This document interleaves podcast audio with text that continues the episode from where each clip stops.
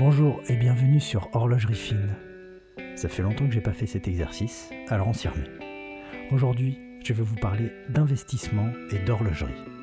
Il ne se passe pas une journée sans que l'on me demande, via les réseaux sociaux, si tel modèle va prendre de la valeur, si la cote de cette montre va progresser, quel investissement faire dans l'horlogerie, etc. Alors, est-ce une valeur refuge? L'or est sans aucun doute, et encore plus aujourd'hui avec la crise du Covid, une valeur refuge. Les montres ne le sont pas. C'est devenu ces dernières années un bien immobilier. On investit dans les montres comme on le ferait dans la pierre. Cela fait partie d'une volonté de diversifier les placements. À l'instar des grands crus classés, les marques horlogères ne dérogent pas à cette nouvelle tendance. Je me répète, tout cela est très nouveau. Pour le vin, par exemple, les prix ont été chamboulés par la gourmandise du marché chinois. En effet, la demande était telle que les prix ont explosé, car la vigne met du temps à pousser et les parcelles ne sont pas extensibles. L'offre ne peut donc pas suivre la demande, et les prix augmentent. La montée vertigineuse de ces prix a donné des idées aux investisseurs qui ont profité pour proposer un nouveau type de placement à leurs riches clients. Pour les montres, le phénomène est identique. Grâce au marché asiatique, aux réseaux sociaux, où la richesse s'affiche en montres, en bord de mer et en voitures coûteuses. Le marché du Moyen-Orient y est pour beaucoup aussi. La demande a explosé. D'autres phénomènes ont joué en faveur de cette montée des prix. Par exemple, lorsqu'en 2015 la bourse de Genève s'effondre et que le franc suisse perd 20%, que fait Rolex? Eh ben, ils augmentent leur prix de 20%.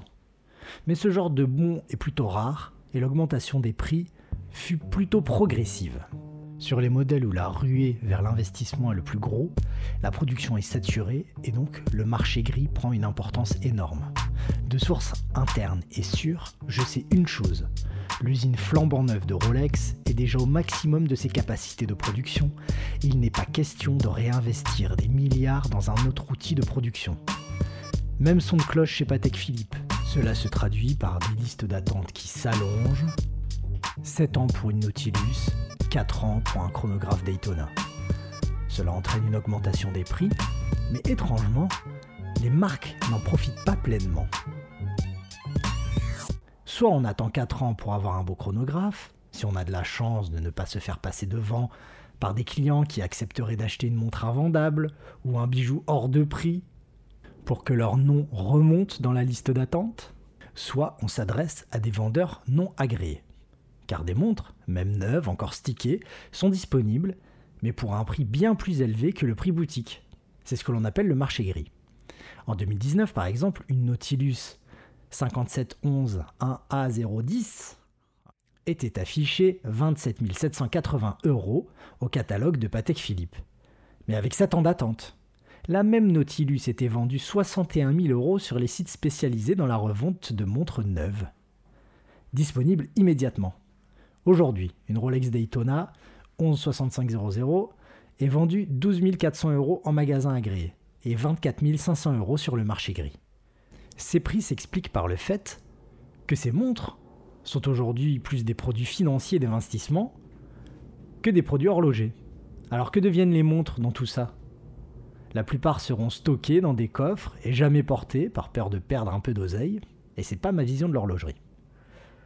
Mais cette flambée de certaines Rolex et Patek ne s'applique pas à toutes les marques, ni à tous les modèles.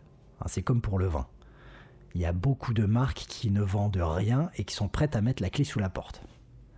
Les prix de certains modèles flambent, si bien que les investisseurs de tous bords y voient une opportunité de spéculer. Mais très peu de modèles sont concernés par cette flambée. Chez Rolex, ce sont surtout les modèles sport. Seule la Royal Oak chez Audemars Piguet est soumise à cette flambée, une série limitée de Speedmaster d'Omega, la Snoopy, et tout n'est pas inaccessible chez Patek Philippe. La plupart des modèles sont disponibles en boutique sans liste d'attente. Alors investir dans une montre qui vaut déjà le double du prix neuf, est-ce un bon investissement? Je vous laisse y réfléchir, car moi ça me dépasse.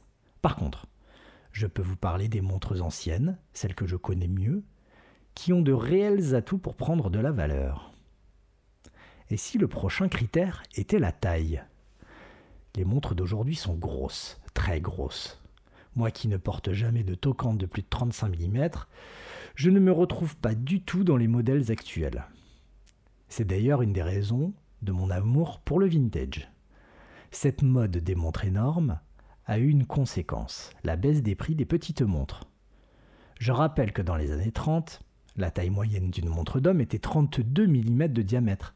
D'ailleurs, les rares montres qui dépassaient 34 mm étaient appelées oversize. Ça veut tout dire. Personnellement, je place aujourd'hui dans de petites montres, persuadé que cette mode des énormités va passer et que l'humanité se rendra compte que la beauté et l'élégance ne peuvent rimer avec Panerai et SUV. C'est un coup de poker, bien sûr. Mais investir sans risque est-il possible? Et lorsqu'on regarde les derniers modèles de chez Patek Philippe, on s'aperçoit que les diamètres rétrécissent.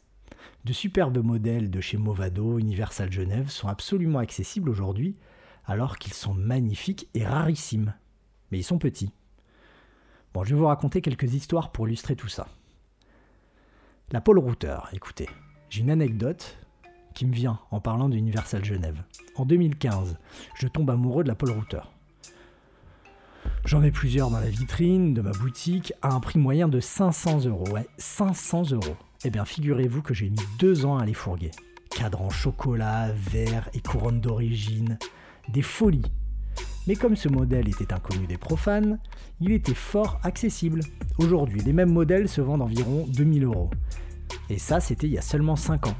Bon, vous voyez l'augmentation en 5 ans? Pourquoi cette montre?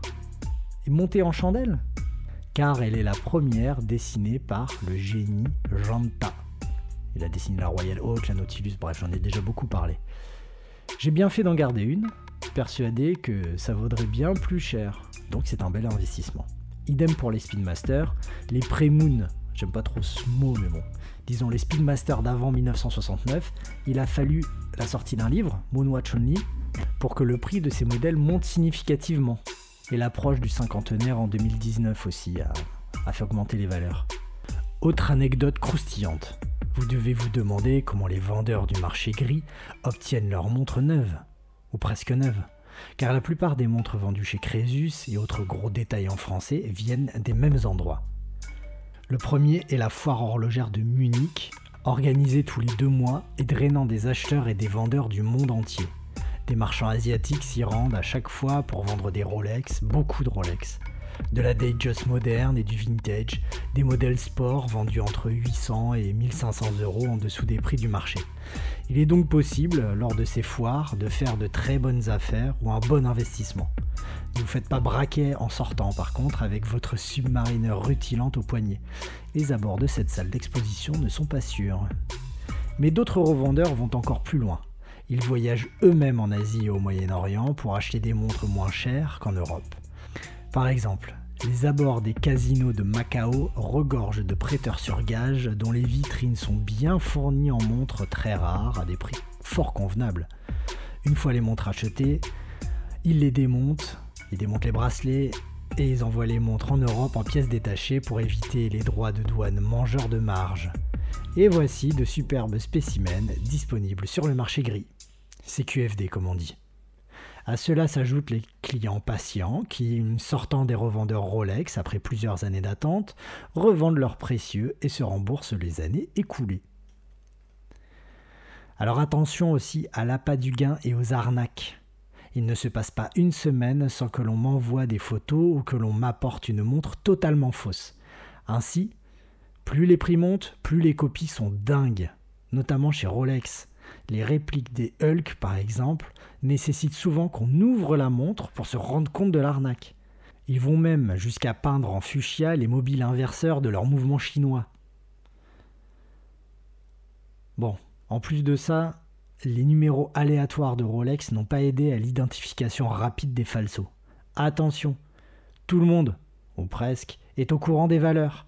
Alors un prix trop attractif doit vous mettre en garde. L'appât du gain est l'ennemi de l'investissement. Souvenez-vous de Madoff et Kerviel. Faites attention aux plateformes type Chrono24, eBay, Katawiki, etc. Car le nombre de trucs bizarres qui traînent sur ces sites est totalement hallucinant. Et je vous parle pas des cadrans refaits, des pièces changées, des trucs complètement bidouillée. Alors mettez un peu plus cher, mais achetez chez un professionnel. Vous pourrez avoir un suivi, une garantie, et vous retourner contre lui cas échéant.